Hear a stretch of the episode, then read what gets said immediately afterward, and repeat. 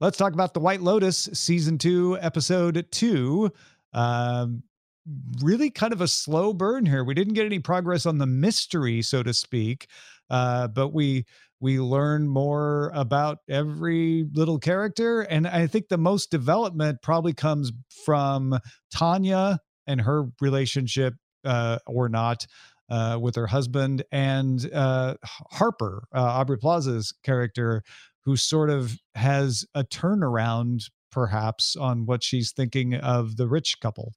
Uh, before we dive in, let me let me tell you the parallels that I noticed to episode two of season one, which I also watched. Right, episode season uh, episode two, season one ends with um, uh, the most significant parallel that I saw was the kid who loves playing video games and being lost in his social media and the whatnots gets kicked out of the main room by his his jerk Mm, big, mhm. big sister or whatever.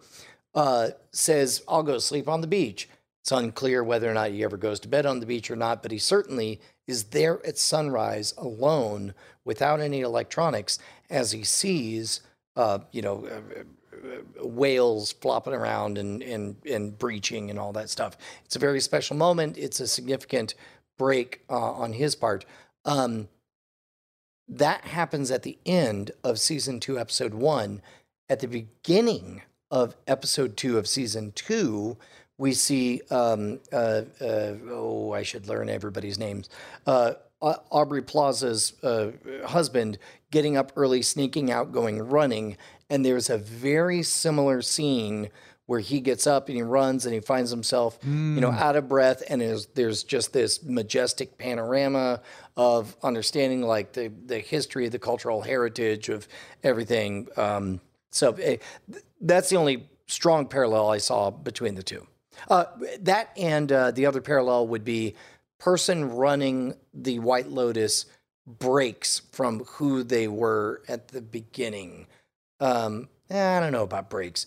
Um, uh, in in uh, episode two of season one, the guy running everything, eh, eh, they establish uh, uh, at the beginning that he's you know getting sober and and uh, not drinking, and then like five minutes later he just starts doing all the drugs. Uh, in in this case, the person running the White Lotus is defeated by you know like I'm going to draw a line, no no prostitutes in here, and then and uh, uh, Which is interesting because uh, uh, uh, uh, Christopher Moltisanti, whatever his name is, uh, uh, he his argument with the with the the manager is basically, hey, I'm paying you a lot of money to to let me have a room where I can have high price prostitutes Oh, to show ha- up. to have a good time. yeah, this with is I don't know what local price, but friends. yeah. but, Yeah. right, right. It, like, uh, it, it's very interesting that that he ends with like, "This is your duty." Like, I I don't know what words you need me to say, but I need you to do this. Period. Uh, which was interesting, kind of putting her in in her place. Um, ah, man, there's, uh, I don't, I don't know. I uh, it's a. I thought this was a good episode. I liked seeing Tanya kind of live out her dream, the dream she just came up with on a whim. Uh, yeah. Is is Greg Greg's really cheating on her, huh? I Uh, mean, That's I- pretty clear come the end.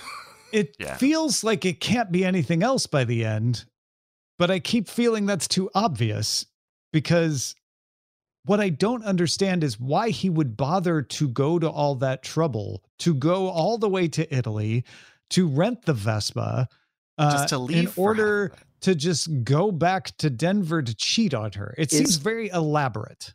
Okay, that had never even occurred to me, which means that it probably merits a lot of examination.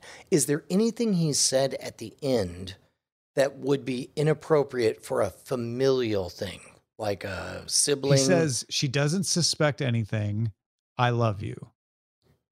That could mean, be like a could birthday be surprise. a daughter that A she doesn't know about from a or- previous yeah, marriage. or or a, a d- adoptive daughter. oh, what have you done to me? You you got me suspicious, and of course that's got to be And- something other. Uh, Tom, I don't know if you had this feeling having also seen season one in its entirety, but I really enjoyed watching this episode with almost this sort of like arrested development season four vision of like, oh, there's a motive. Ah, there's a motive. Huh, Uh-huh. there's a motive. Ah, Yeah. there's a motive. Yeah, yeah, yeah.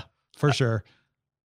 Um, that that was really great, and that was one of the things I feel like in season one, Brian, as you're experiencing it, um, was more of a sudden, more of a slow onset of like, oh, this isn't just like weird social interactions. We are laying the groundwork for something. somebody kills somebody. Yeah. Right, and Don't forget, 'cause- someone's dead. That's the other thing in season or in episode two of season one uh, is you start to see more of that uh, even i think more high intensity right the anger right you've got the, the, the girls who are who have lost their drugs the back the bag of the drugs right? uh, the, the father who is having a second existential crisis after finding out his father is secretly was secretly gay Right. um, all of the the newlywed stuff going on, like that all had a much darker tone than we are here in season two so far. Uh, although th- th- there's a couple of moments that season two, episode two, really sung for me, uh, literally at one point. Um, like I didn't love the preamble to one one of the uh, the girlfriend sisters walking up to the uh, guy at the piano and saying, "I'm not a prostitute." I'm like, "Yeah, dude, I was there for the first episode. Why are you saying this?" And then she got down behind the piano. I was like, "Well, if you're gonna take 10 whole seconds to set this up, you better be pretty good." And then it's like, "Wow, was that a was that a fine uh, performance and fine singing and breathtaking everything? It, it, Yeah, it was good great. casting. Yeah. for for sure. And yeah, so so there's there's there's motive, right?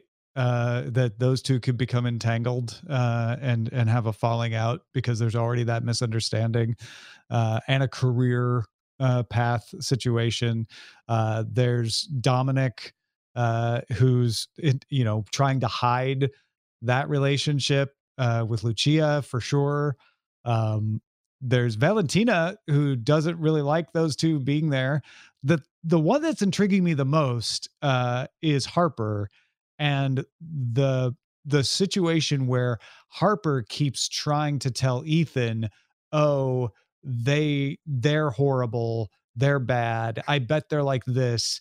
And they seem perfectly well adjusted. After this episode, I'm willing to believe that when rich guy uh, changed his pants in front of her, that it was an accident. That he just was he's just unaware.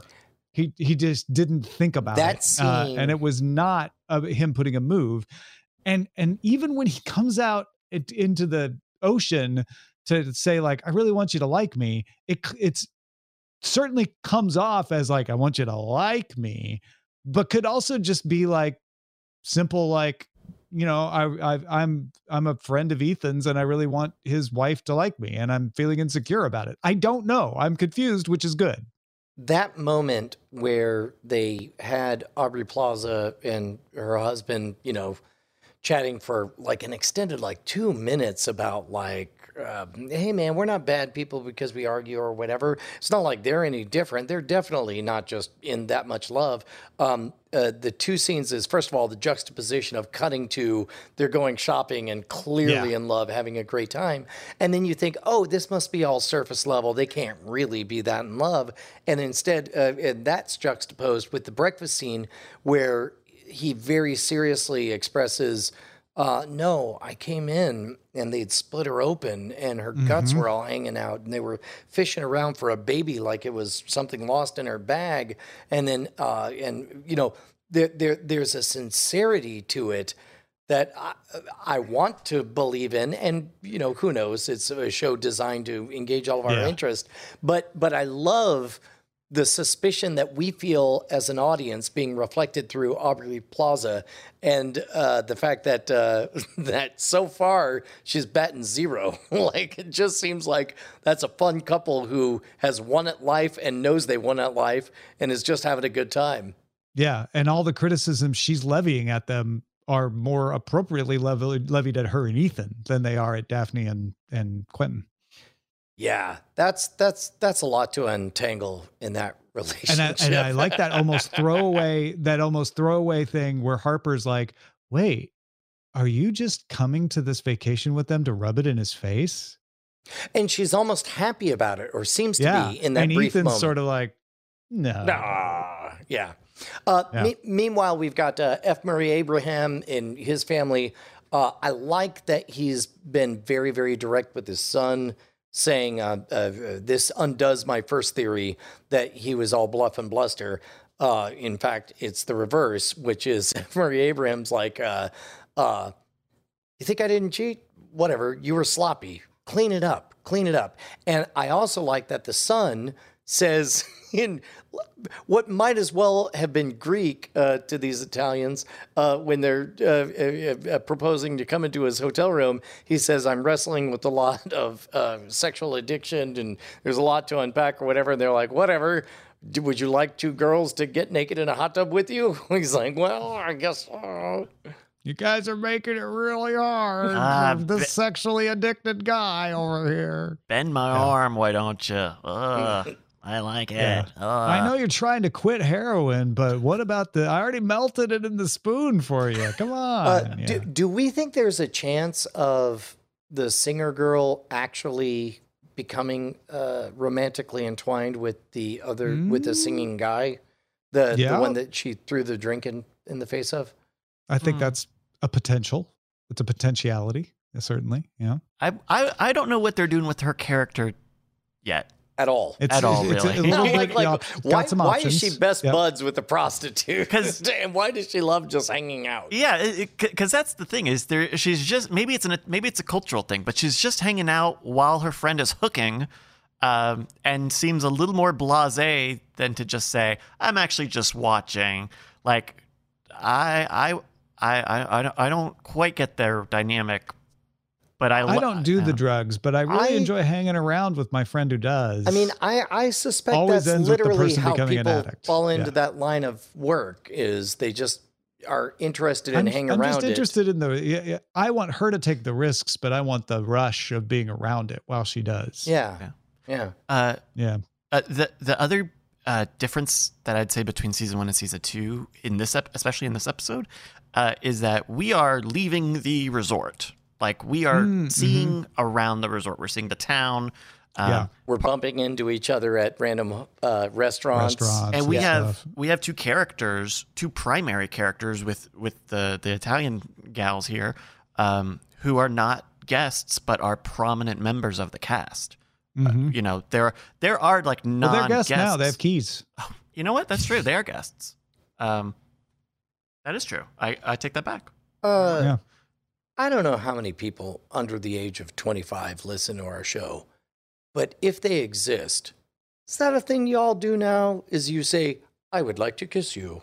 Okay, you may kiss me. And then you kiss. Is that a thing? Was that what the the son was doing with the? What's what Albie Yeah. and Portia? Yeah.